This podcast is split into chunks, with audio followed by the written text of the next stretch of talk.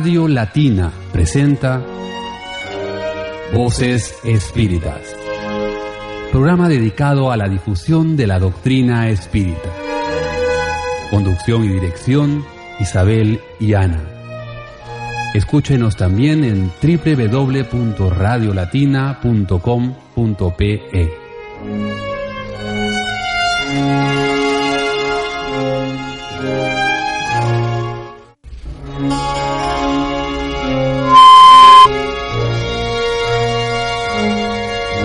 Muy buenas tardes, queridos amigos, soy Ana, acá nuevamente con ustedes para compartir hoy un programa. El tema es acción de la oración, transmisión de pensamiento. Pero primero nos gustaría compartir un mensaje de nuestro libro Vida Feliz de Joanna de Angelis. Organiza tu agenda a fin de aprovechar el tiempo con propiedad. Cada tarea debe ser ejercida en su respectivo momento. El desorden al realizarlas no solo perjudica el orden, sino también su calidad.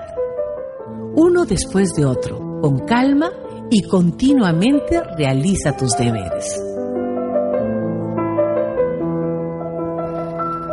Importante mensaje de Joanna. Saber ordenarnos, ¿no?, para cumplir con nuestros deberes, nuestras actividades. Eso a veces hacemos una cosa, empezamos otra, no acabamos una y ya empezamos la otra. En realidad debemos aprender a ordenarnos para todo en la vida. El tema de hoy, como mencioné, es acción de la oración.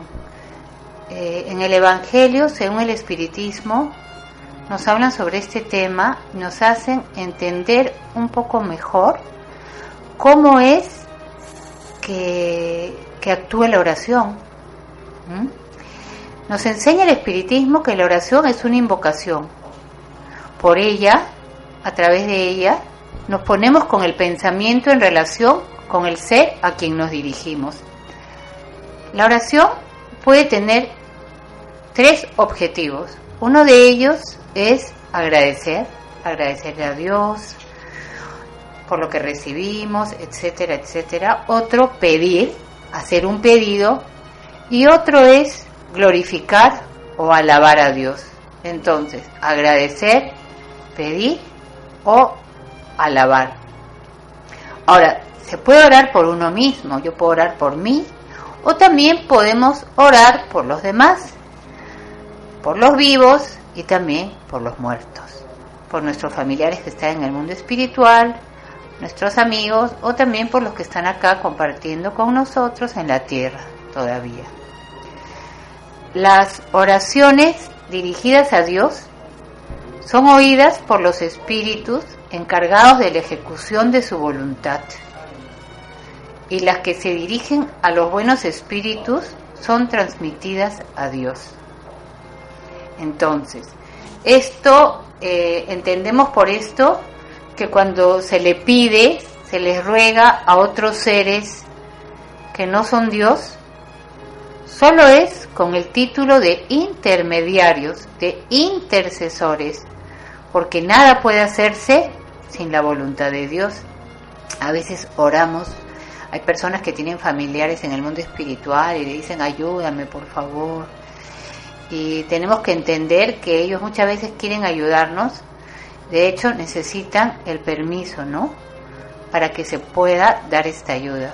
Vale decir, siempre la voluntad de Dios es la que va a permitir o no permitir que se cumplan nuestros pedidos, lo que pedimos a Dios. El espiritismo hace comprender la acción de la oración. ¿Cómo nos lo hace comprender?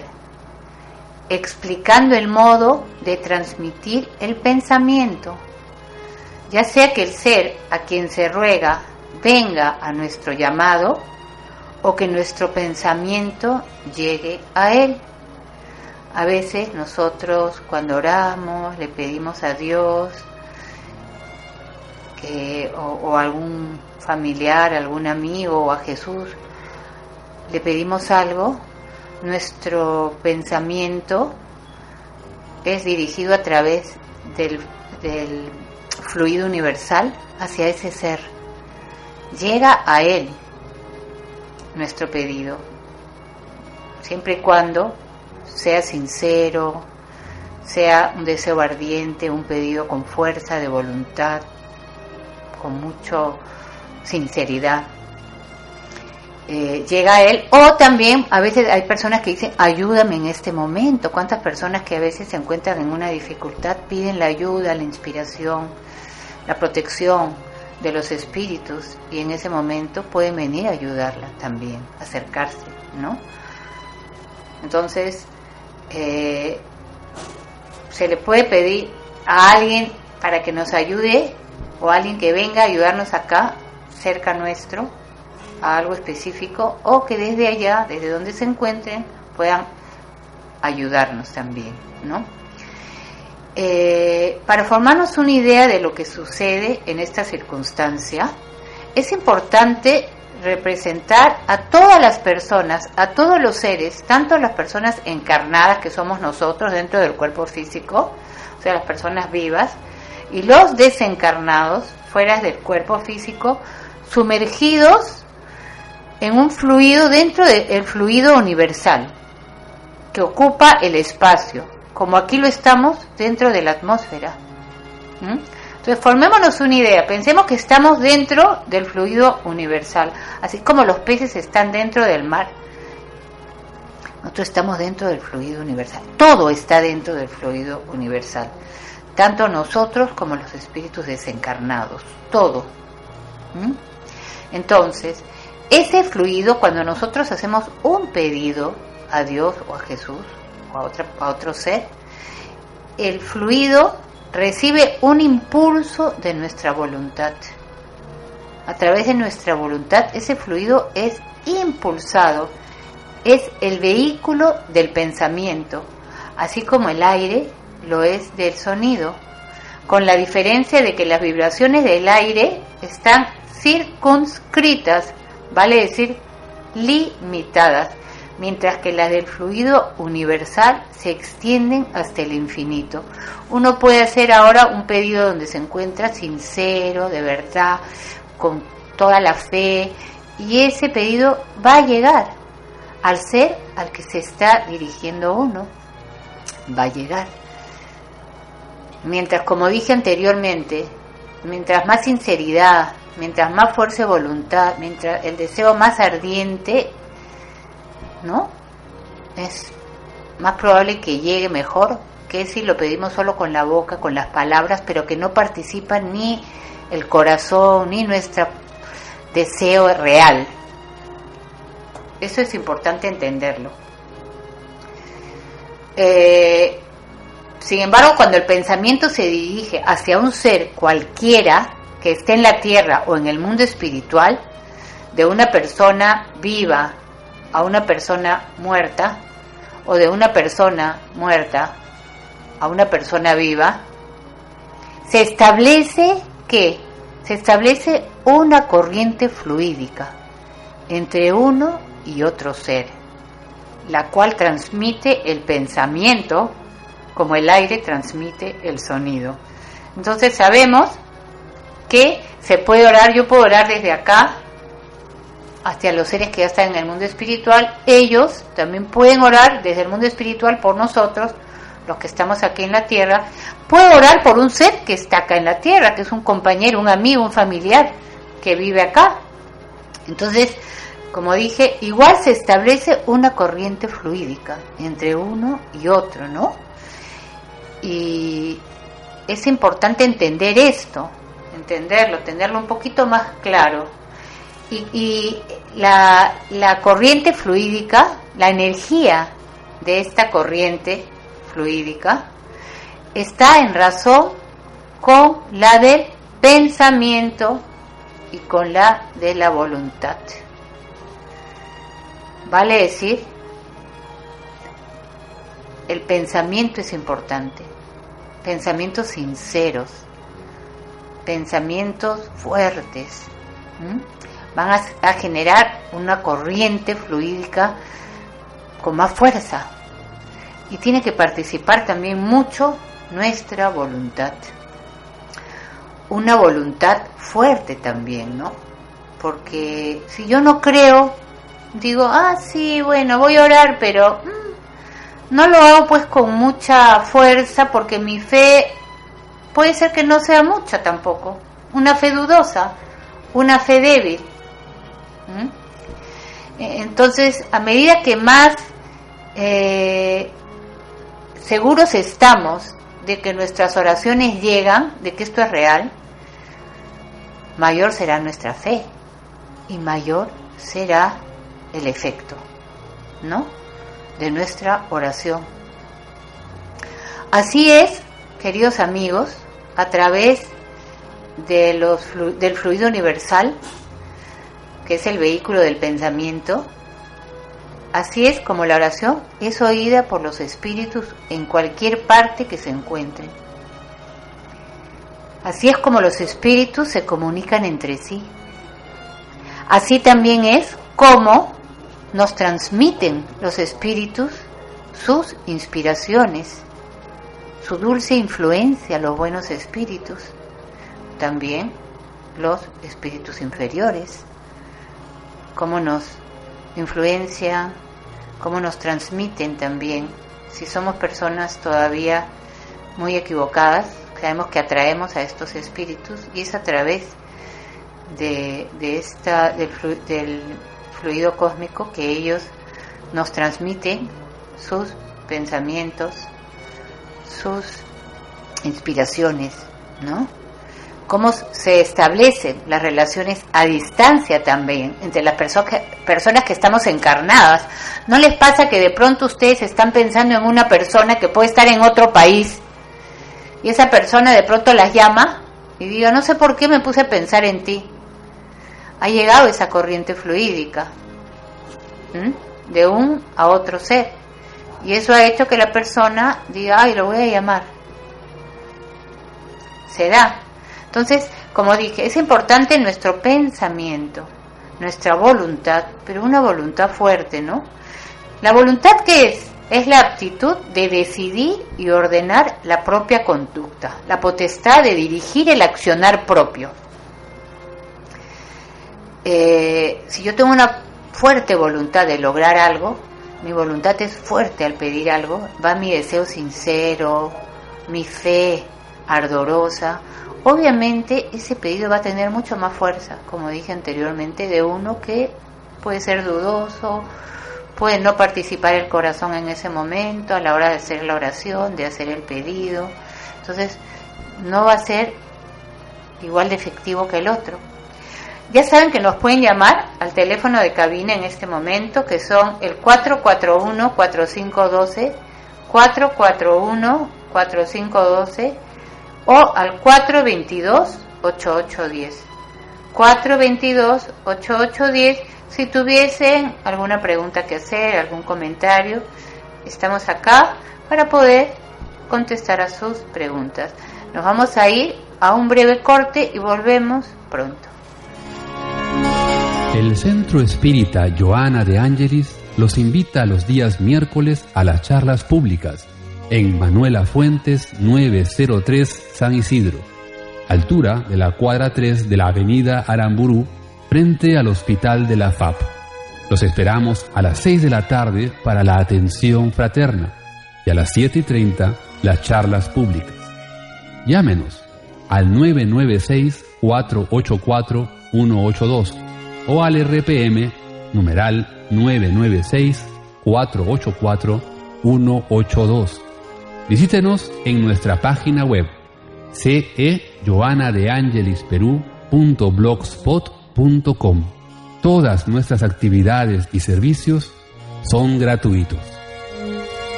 Continuando con el programa, queridos amigos, el tema hoy es acción de la oración, transmisión de pensamiento. El espiritismo nos enseña cómo funciona, ¿no? Cómo es funciona la acción de la oración sobre la energía de la corriente fluídica que está en razón del pensamiento y de la voluntad, así como, es como la oración también a través del fluido universal, es oída por los espíritus en cualquier parte que se encuentren, cómo los espíritus se comunican entre ellos, cómo nos transmiten sus inspiraciones, cómo se establecen las relaciones a distancia entre las personas encarnadas o desencarnadas. Y esta explicación que nos da la doctrina espírita es sobre todo para aquellos que no comprenden la utilidad de la oración puramente mística. Y no es con el objetivo de materializar la oración, sino con el fin de hacer comprensible su efecto, manifestando, comprendiendo que puede tener una acción directa y efectiva sin que por esto deje de estar menos subordinada a la voluntad de Dios, juez supremo de todas las cosas y el único que puede hacer eficaz su acción. O sea, como dije, no es para materializar la oración, sino para comprender el efecto, ¿no? Comprender su efecto. ¿Cómo puede tener la oración una acción directa y efectiva? Yo puedo pedir muchas cosas, pueden llegar. Si tengo una fe ardorosa, un deseo ardiente, mi voluntad es fuerte, mi deseo. Sin embargo, todo está subordinado a la voluntad de Dios, que muchas veces pedimos cosas que no nos van a ayudar, que no nos van a servir para nuestra mejoramiento. Entonces, no siempre todo lo que pedimos vamos a lograr recibirlo, ¿no? Porque muchas veces pedimos cosas que no nos van a ayudar. Sin embargo, llega igual la oración, cuando es sentida, cuando es verdadera, directa.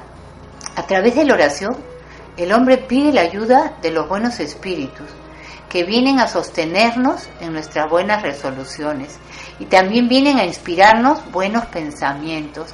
¿Y qué logramos? De ese modo adquirimos la fuerza moral necesaria para lograr vencer las dificultades que cuántas veces tenemos, queridos amigos, como para también volver a entrar en el camino recto si nos hemos equivocado, si nos estamos desviando del buen camino, ¿no? Entonces, esta oración sentida viene a ayudarnos porque los espíritus nos sostienen, nos inspiran buenos pensamientos, nos ayudan a tener fuerza moral, sobre todo cuando nos estamos equivocando, como también pueden desviar de nosotros los males que atraemos por nuestras propias faltas muchas veces. Tenemos una llamada. Sí, buenas tardes. ¿Aló? Sí, buenas tardes. Sí, aló. ¿No se escucha? Sí, digo. Sí. Saber si... Como de que yo oro, ¿no?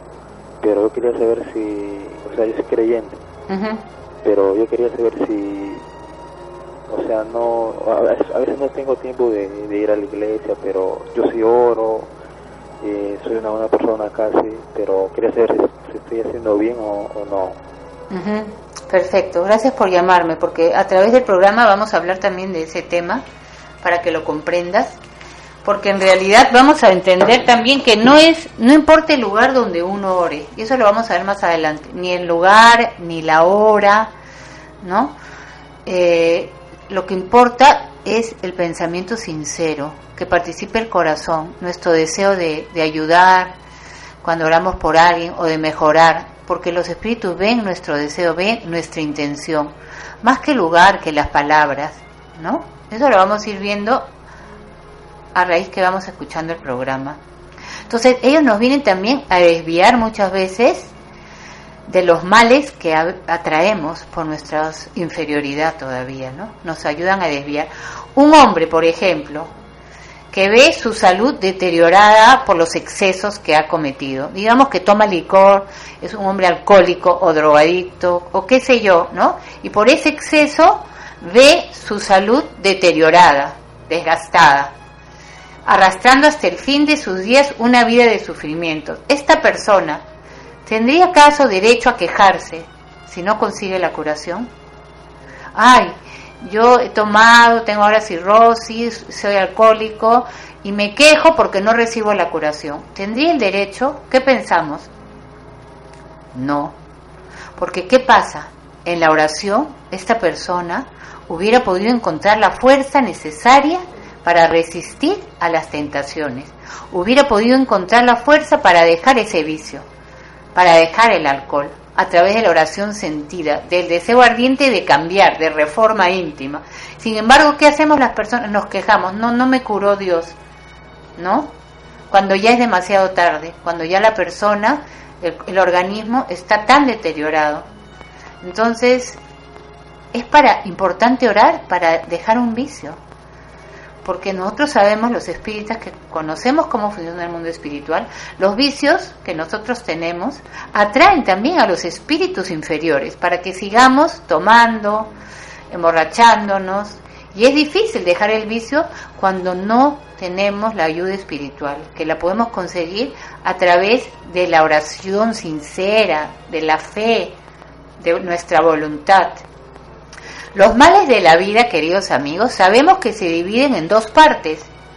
Uno de los males están compuestos de aquellos que nosotros no podemos evitar, que ya vienen de vidas pasadas. Digamos, un cáncer en un niño, nacer ciego, el día de nuestra muerte, etcétera, etcétera. Enfermedades también, que ya vienen de vidas pasadas, ¿no? Estos son uno de los males. Otros, ¿no? Otros males que vivimos son consecuencia de nosotros mismos, de nuestros excesos, ¿no? De nuestros vicios, de nuestros malos comportamientos, pensamientos, cuya primera causa es uno mismo, por nuestra incuria, por nuestros excesos. Y estos, lamentablemente, estos tipos de males sobrepujan de mucho en número al primero, que viene de vidas pasadas. La mayoría de las cosas que vivimos hoy vienen de nuestras imperfecciones morales, de nuestros pensamientos, de nuestros sentimientos, de nuestros odios, de nuestras rabias, de nuestro mal carácter y de todo lo que estamos haciendo, podemos estar haciendo de mal a los demás.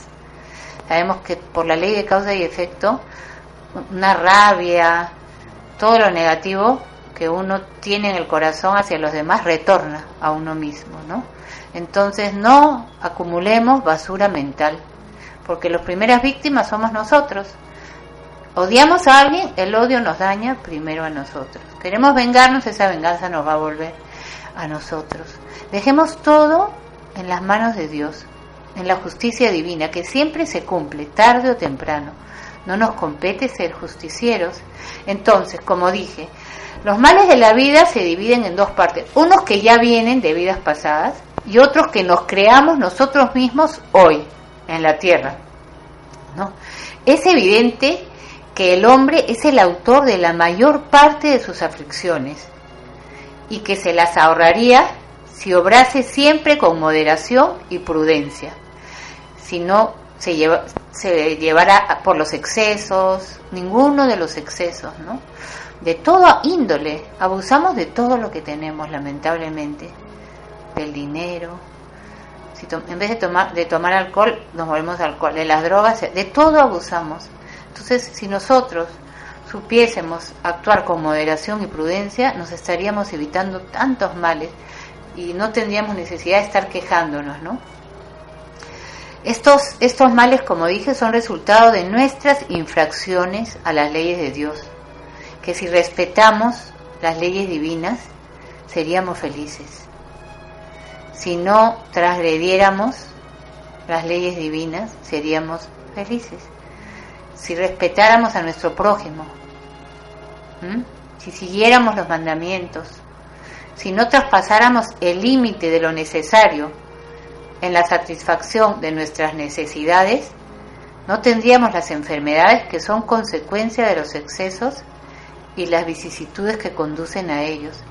Si pusiéramos, queridos amigos, límite a nuestra ambición, no temeríamos la ruina. Si no quisiéramos subir más alto de lo que podemos, no temeríamos caer. Si fuésemos humildes, no sufriríamos los desengaños del orgullo rebajado, del orgullo herido, porque muchas de las odios, las rabias, vienen de nuestro orgullo herido. Y la persona dice, pero es que me hizo esto, que me hizo el otro, que porque es así. O sea, vivimos quejándonos, vivimos siendo víctimas de todo. Eso no es ser sensible, eso es ser orgulloso. Si practicáramos la ley de caridad, no maldeciríamos, ni seríamos envidiosos, ni celosos, y evitaríamos tantas dificultades, tantas disensiones. Pensemos cómo nos comportamos. Si no hiciéramos mal a nadie, no temeríamos las venganzas tampoco, ni que nos dañen. Entonces hay que meditar un poco sobre esto. Admitamos que nosotros, ¿no?, que el hombre no puede hacer nada sobre los otros males, los que vienen de vidas pasadas, y que todas las oraciones sean superfluas para preservarnos de los males que nos toca vivir como consecuencia de nuestros errores de vidas pasadas. ¿No sería ya bastante que pudiéramos evitar todo lo que proviene de nuestros propios actos? El no seguir equivocándonos, queridos amigos. Aquí, la acción de la oración se concibe perfectamente porque tiene por objeto, por ejemplo, solicitar la inspiración saludable de los buenos espíritus, pidiéndoles fuerza para resistir a los malos pensamientos. Porque si los realizamos, primero está en el pensamiento, pero después lo llevamos a la acción. Y puede tener consecuencias funestas. Entonces, ¿la oración sirve? Por supuesto que sí. Porque al orar estamos pidiendo ayuda al mundo espiritual. Y ellos nos inspiran, nos dan una inspiración saludable para resistir. Por ejemplo, tengo un mal pensamiento, digo, no quiero pensar eso. Y ahí puedo orar para que ese pensamiento se vaya. Y así tenemos por eso que orar y vigilar. Estar pendiente de cómo estamos pensando, cómo estamos actuando. A veces no estamos vigilantes. Y es importante que estemos vigilantes. ¿Qué logran hacer los espíritus? En este caso, si les pedimos a ellos que nos ayuden, ellos no desvían el mal, sino que nos desvían a nosotros mismos del pensamiento que puede causarlo. O sea, este pensamiento equivocado nos ayudan a cambiarlo por un pensamiento positivo, nos ayudan a cambiar el mal pensamiento. Entonces, a veces la persona está deprimida, está sufriendo, está llena de pensamientos, inclusive equivocados, ¿no? Hasta de suicidio. Lamentablemente sucede.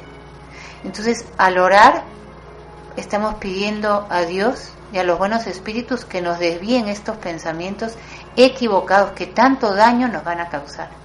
Y si pedimos con fe, realmente con sentimiento, los buenos espíritus nos pueden venir a ayudar. Ahora, hay que ver los casos, ¿no? Hay casos en que ya estas personas con depresión ya van más allá y que incluso no pueden ni orar. Dicen, no tengo fuerzas. Ahí necesitan también mucho apoyo de los familiares, que oren por ellos, que los ayuden, ¿no? Que vayan incluso a psiquiatras, que los ayuden para poder salir de esos cuadros, ¿no? Pero lo que tenemos que entender es que si bien los buenos espíritus no nos pueden desviar del camino del mal, nos desvían de los malos pensamientos que puede causarnos el mal. Esto tiene que quedar claro. En nada van a cambiar los espíritus los decretos de Dios, ni suspender el curso de las leyes de la naturaleza. Solo nos ayudan y nos impiden infringir estas leyes, dirigiendo nuestro libre albedrío. Ahora, ¿cómo lo hacen? Lo van a hacer sin saberlo nosotros y de una manera oculta. ¿Por qué? para no encadenar nuestra voluntad. Muchas veces cuando hemos orado con consentimiento, hemos recibido la ayuda, por supuesto, no nos hemos dado cuenta, pero la hemos recibido, porque lo hacen de una manera oculta, para no encadenar nuestra voluntad, como debe ser, ¿no? Qué bonito saber que ellos nos ayudan y que impiden muchas veces que nosotros, a través de los buenos pensamientos, cometamos infracciones a las leyes de Dios, cometamos más errores. Entonces nos vamos a otro breve corte y volvemos pronto.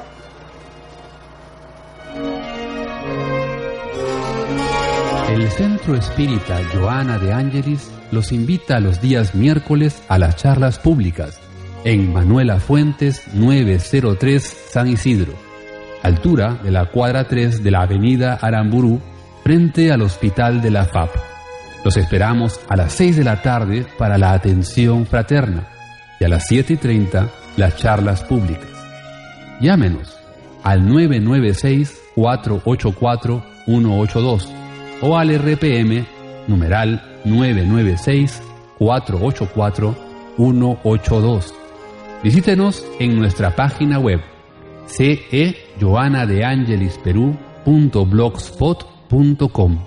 Todas nuestras actividades y servicios son gratuitos.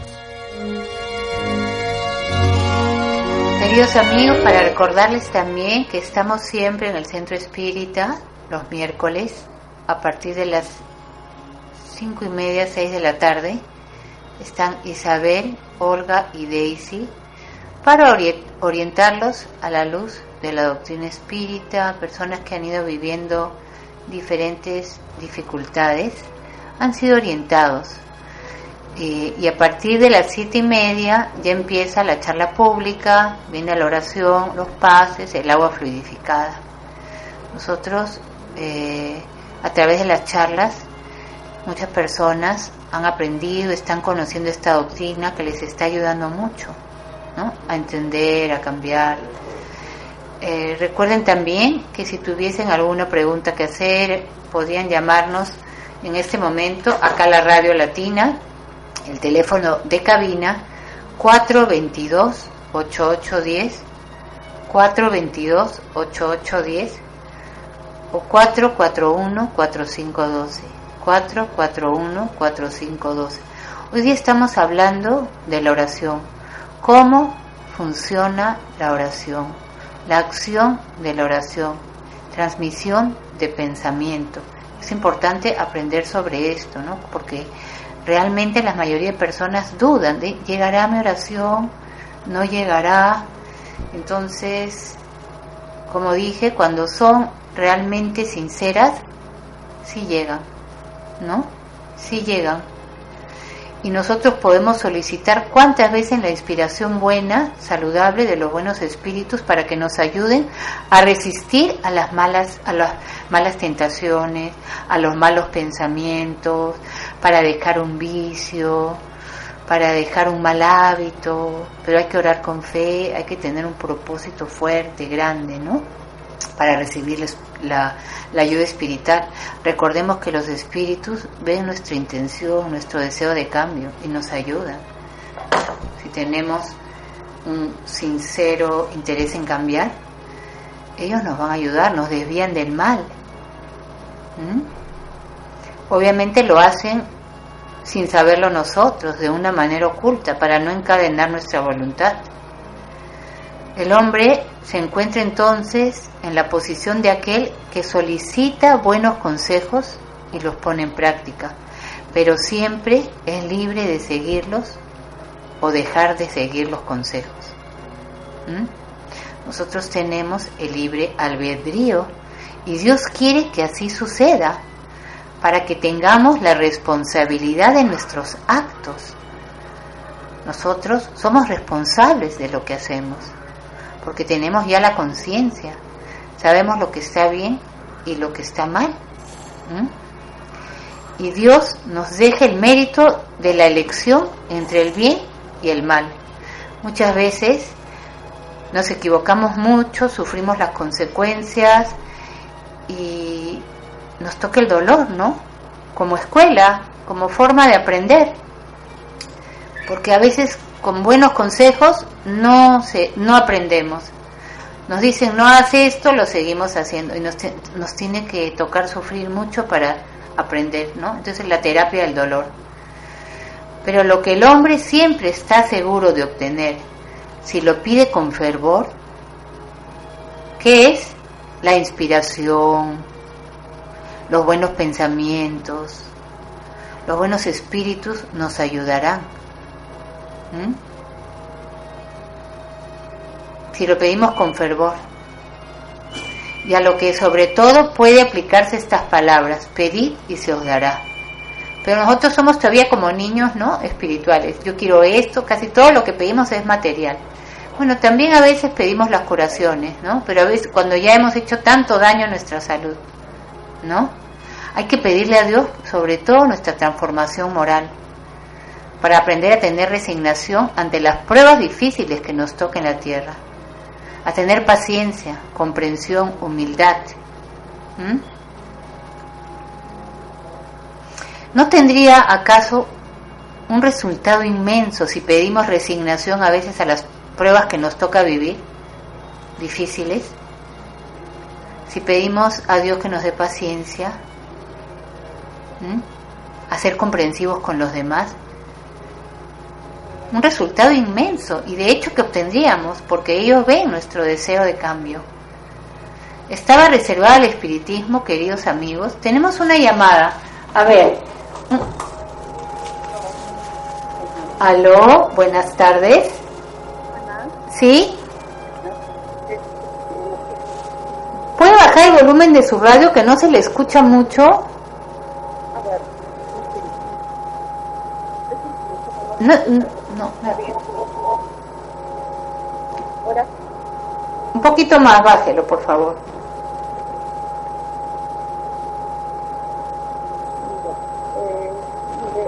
Quería hacer una sugerencia o una pregunta. A ver. Una inquietud. Sí. Varios años en el cual... Pero que casi no le entiendo muy bien. ¿Puedo hablar un poquito más fuerte, por favor? He tenido tropiezos con dinero. Cada persona a veces presta. ¿Sabe qué? Mire, ya, la verdad no le escucho.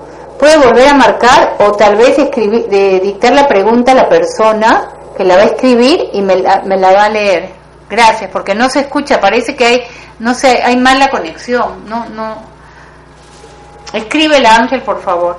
Entonces, como seguíamos conversando, queridos amigos, sobre este tema de la importancia de la oración, el espiritismo nos viene a probar la acción, ¿no?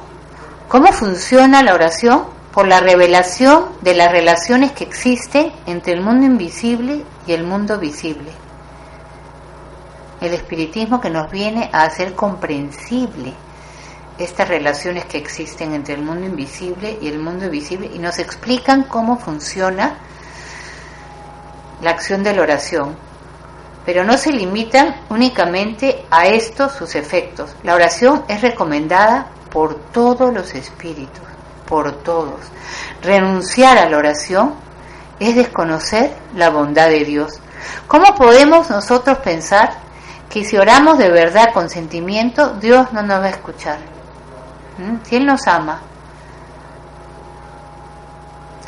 Renunciar a la oración es renunciar para sí mismo a la asistencia de los buenos espíritus. Es como renunciemos nosotros a la ayuda que podemos tener de los buenos espíritus, a la asistencia de ellos. Y si no oramos, también estamos renunciando a ayudar a los demás.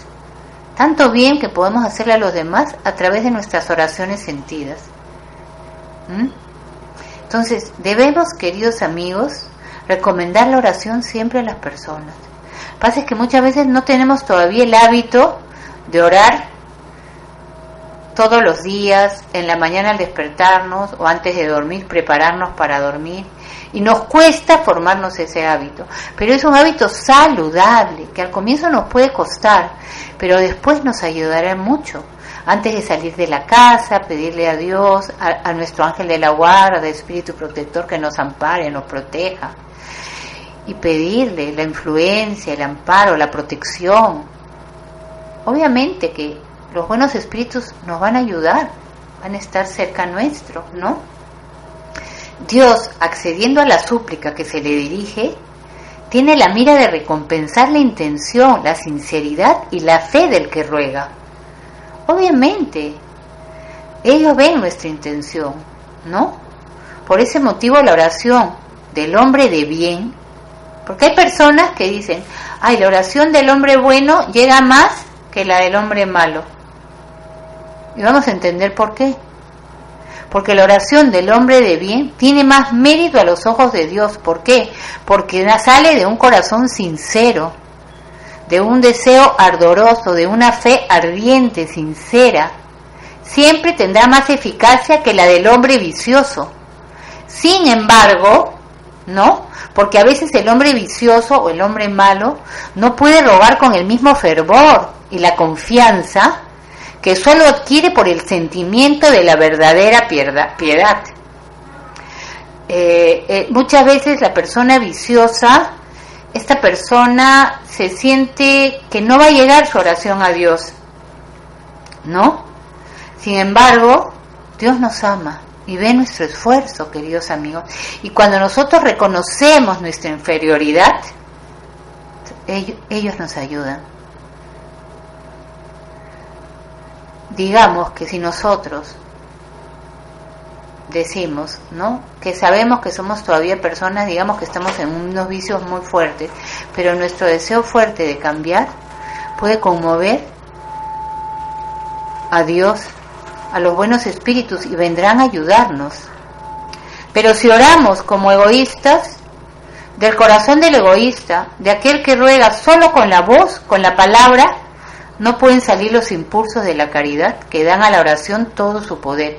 ¿Qué le da el poder a la oración? Nuestro sentimiento, nuestra emoción, nuestra caridad. Ya esto nos hace comprender que por un movimiento instintivo nos recomendamos con preferencia a las oraciones de aquellos cuya conducta se cree ser agradable a Dios, porque son más escuchados. Hay personas que dicen, tú ora por mí, o dile a tal persona que ore por mí, porque esa persona es más agradable a Dios, porque es más buena que yo, etcétera, etcétera, ¿no? Eso se puede comprender, eso le sale instintivamente a la persona consciente de su propia inferioridad, que pide al otro que ore por él. Pero ¿qué fuerza va a ser más efectiva? La del que reconoce su inferioridad y pide con sinceridad la ayuda, o de la otra persona que va a orar por uno mismo, ¿no? Eso hay que tomar en cuenta. Bueno, la señora que me llamó pregunta, dice que le ha prestado dinero a varias personas y no me devuelven la llamada, no hay respuesta, ¿qué hago? ¿Orar o ir a la justicia? Bueno, en este momento estamos hablando de la oración, orar o ir a la... Tú, mire, yo quiero decirle una cosa. A veces nosotros tomamos malas decisiones. He aprendido en esta vida que muchas veces cuando tú prestas plata a alguien que sabes que no tiene, mejor cuando regálasela, porque muchas veces esta persona no nos la puede devolver y perdemos amistades así. O sea, si yo le estoy dando a alguien, prestando plata a alguien que sé que no tiene y que no me va a poder pagar, entonces ya debo asumir que esa persona no me va a poder pagar. Si le presto con mi mayor corazón, no me debo sorprender que no me pueda pagar, ¿no? Entonces hay que usar nuestro discernimiento, ¿no? Diferente es si le presto a alguien que tiene y que me puede devolver y no quiere devolverme. Eso ya es diferente. ¿Qué hago?, dice la señora. Puedes hacer las dos cosas. Puedes orar, debes orar, para poder tal vez influenciar en ella para que te devuelva el dinero, pero también tienes que hablar con ella. Si es un dinero, un monto significativo, pues si la persona no te paga, no sé, le has hecho firmar un papel, un recibo, tendrás también que ir también por la justicia. Todo es dependiendo, ¿no? Todo es dependiendo. Hay casos en los que no solamente hay que orar, también hay que resolver, ¿no? Entonces, las dos cosas te recomendaría yo que hagas. Bueno, pero como dije anteriormente, estamos comprendiendo un poquito mejor cuál es la acción de la oración, cómo funciona, ¿no? La oración ejerce una especie de acción magnética, pero su efecto está subordinado al poder fluídico, no necesariamente, porque hay personas que dicen, si la oración ejerce una especie de acción magnética, podría creerse que su efecto está subordinado al poder fluídico que tiene la persona, ¿no? Pero ¿qué pasa si la persona no tiene un poder fluídico, pero su deseo es sincero?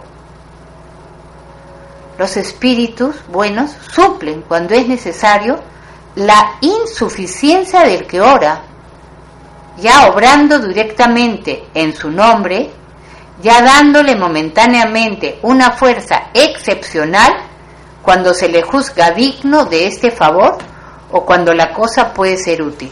Porque ¿qué cosa le da el poder fluídico? Nuestro deseo ardiente, nuestro sentimiento, nuestro corazón, nuestra voluntad. Sin embargo, cuando la persona no tiene tanta fuerza, porque le falta, porque está débil, por su inferior, no sé, dependiendo de muchas cosas, al ver la intención de la persona al orar, los buenos espíritus suplen cuando es necesario la insuficiencia del que ora, ya sea obrando directamente en su nombre, ya sea dándole momentáneamente una fuerza excepcional, cuando se le juzga digno de este favor o cuando la cosa puede ser útil. El hombre que no se cree bastante bueno para ejercer una influencia saludable, no por esto debe abstenerse de rogar por otro, con el pensamiento de que no es digno de ser escuchado. La conciencia de su inferioridad es una prueba de humildad siempre agradable a Dios, que tome en cuenta la intención caritativa que le anima, su fervor y su confianza en Dios. Estos son el primer paso de la vuelta al bien, y los buenos espíritus se felicitan de poderle alentar. La oración que no se escucha, ¿cuál es? Es la del orgulloso, que solo tiene fe en su poder y en sus méritos, creyendo poder sustituirse a la voluntad de Dios. Entonces vemos que la oración que no se escucha es la del orgulloso, que cree más en él que en Dios, ¿no? Cree más en su poder y en sus méritos, que cree poder sustituir la voluntad de Dios. El poder de la oración está en el pensamiento. No se concreta las palabras. Esto viene a la llamada que me hicieron anteriormente del joven, ¿no? No se concreta las palabras, ni al lugar, ni al momento que se hace. Se puede, pues, rogar en todas partes y a todas horas, estando solo o acompañado. La influencia del lugar o del tiempo está en relación de las circunstancias que pueden favorecer el recogimiento. Entonces, entendemos que la influencia del lugar o del tiempo está en relación de las circunstancias que pueden favorecer el recogimiento. La oración en común, cuando se ora juntos en algún lugar, tiene una acción más poderosa cuando todos aquellos que oran se asocian de corazón a un mismo pensamiento y tienen un mismo objetivo, porque es como si muchos levantasen la voz juntos y unísonos. Pero díganme, queridos amigos, ¿qué importaría estar unidos en gran número si cada uno obrase aisladamente y por su propia cuenta personal? A veces hay mucha gente reunida, pero muchos oran personalmente o oran solo de palabra y no con el corazón, no con sinceridad. Entonces, ¿cuál oración va a tener más fuerza? 100 personas reunidas pueden orar como egoístas, mientras que 2 o 3 unidas en una común aspiración rogarán como verdaderos hermanos en Dios. y su oración tendrá más poder que la de los otros 100 que solamente oran a veces con las palabras, pero que no están unidos del corazón. Entonces, hemos entendido a través de esto que el poder de la oración está en el pensamiento, está en el sentimiento, está en el deseo ardiente, en la fe, queridos amigos. La fe influye muchísimo. ¿Cuántas personas se han mejorado, se han curado incluso por la fe que tenían, en lo que creían, cuando pidieron? Queridos amigos, a veces nos falta fe y no nos damos cuenta. Y justamente el sábado pasado, que fue el taller de padres en nuestro centro espírita, hablé sobre la fe. De verdad que qué importante es tener fe. El espiritismo se basa en la fe razonada, no en la fe dogmática, que te dice tienes que creer porque así es, estos son los rituales, estos son lo que tienes que hacer. No, sino ¿por qué creo? Se basa en la fe razonada. Creo por esto, por el otro, y entiendo, ¿no? Porque la fe sin la razón se desvanece muchas veces o es dudosa. En cambio, la fe que se basa en la comprensión de lo que creemos, de por qué creemos, esa fe es sólida, es firme. Y esa fe sólida es la que nos da la doctrina espírita, a través de los fundamentos que nos enseña, a través de las leyes, de las leyes morales, tantas cosas que nos enseña la doctrina espírita para acrecentar nuestra fe, para que sea sólida. Entonces, espero que este programa les haya ayudado a comprender un poquito más la acción de la oración, la transmisión del pensamiento, a entender que siempre cuando nuestra oración es sentida va a llegar. ¿Cuántos familiares tenemos que necesitan de nuestras oraciones? No solo aquí en la tierra, queridos amigos, familiares que ya están en el mundo espiritual, que a veces ni siquiera oramos por ellos, y que sienten que los hemos abandonado, que ya no los recordamos. ¿Se imaginan cuánto bien les podemos hacer? Inclusive a una persona con la que no nos hayamos llevado bien, que no nos haya querido mucho, a través de la oración podemos lograr cambios en ellos, que pueden estar también sufriendo en el mundo espiritual. Entonces podemos orar por nosotros mismos o por los demás. ¿Y cuánta ayuda les va a hacer? Es para ellos, digamos, imaginémonos que la persona está en un lugar que no está tan bien y que de pronto nuestra oración le llegue como un vasito de agua, como un cariño. ¿No sería bonito? Porque algún día también nos gustaría que oren por nosotros, ¿no? ¿Y cuántos seres tenemos en el mundo espiritual, madres, abuelos, padres, que ustedes sin saberlos oran por nosotros cada día? Bonito saber eso también, ¿no? Entonces, eso también es caridad. Una oración sentida por alguien es caridad. Y llegan a todos lados las oraciones. Por eso siempre las ha recomendado Jesús, orar y vigilar. Entonces, queridos amigos, ya se va acercando la hora. Espero que sigan teniendo unas felices fiestas, un bonito fin de semana, y no se olviden de tratar de crearse el hábito de la oración. Al levantarse, agradecer por la noche, al dormir, prepararse para la noche. Recordemos que en sueños nos desdoblamos, salimos y nos podemos encontrar con los espíritus. De hecho, nos encontramos con los espíritus, pueden ser nuestros familiares, amigos. Entonces, formémonos ese hábito que nos va a hacer mucho bien, nos va a ayudar muchísimo. Bueno, hasta el próximo sábado. Muchas gracias. Buenas tardes. ¡Arriba, Perú! Radio Latina presentó el programa Voces Espíritas, bajo la conducción y dirección de Isabel y Ana.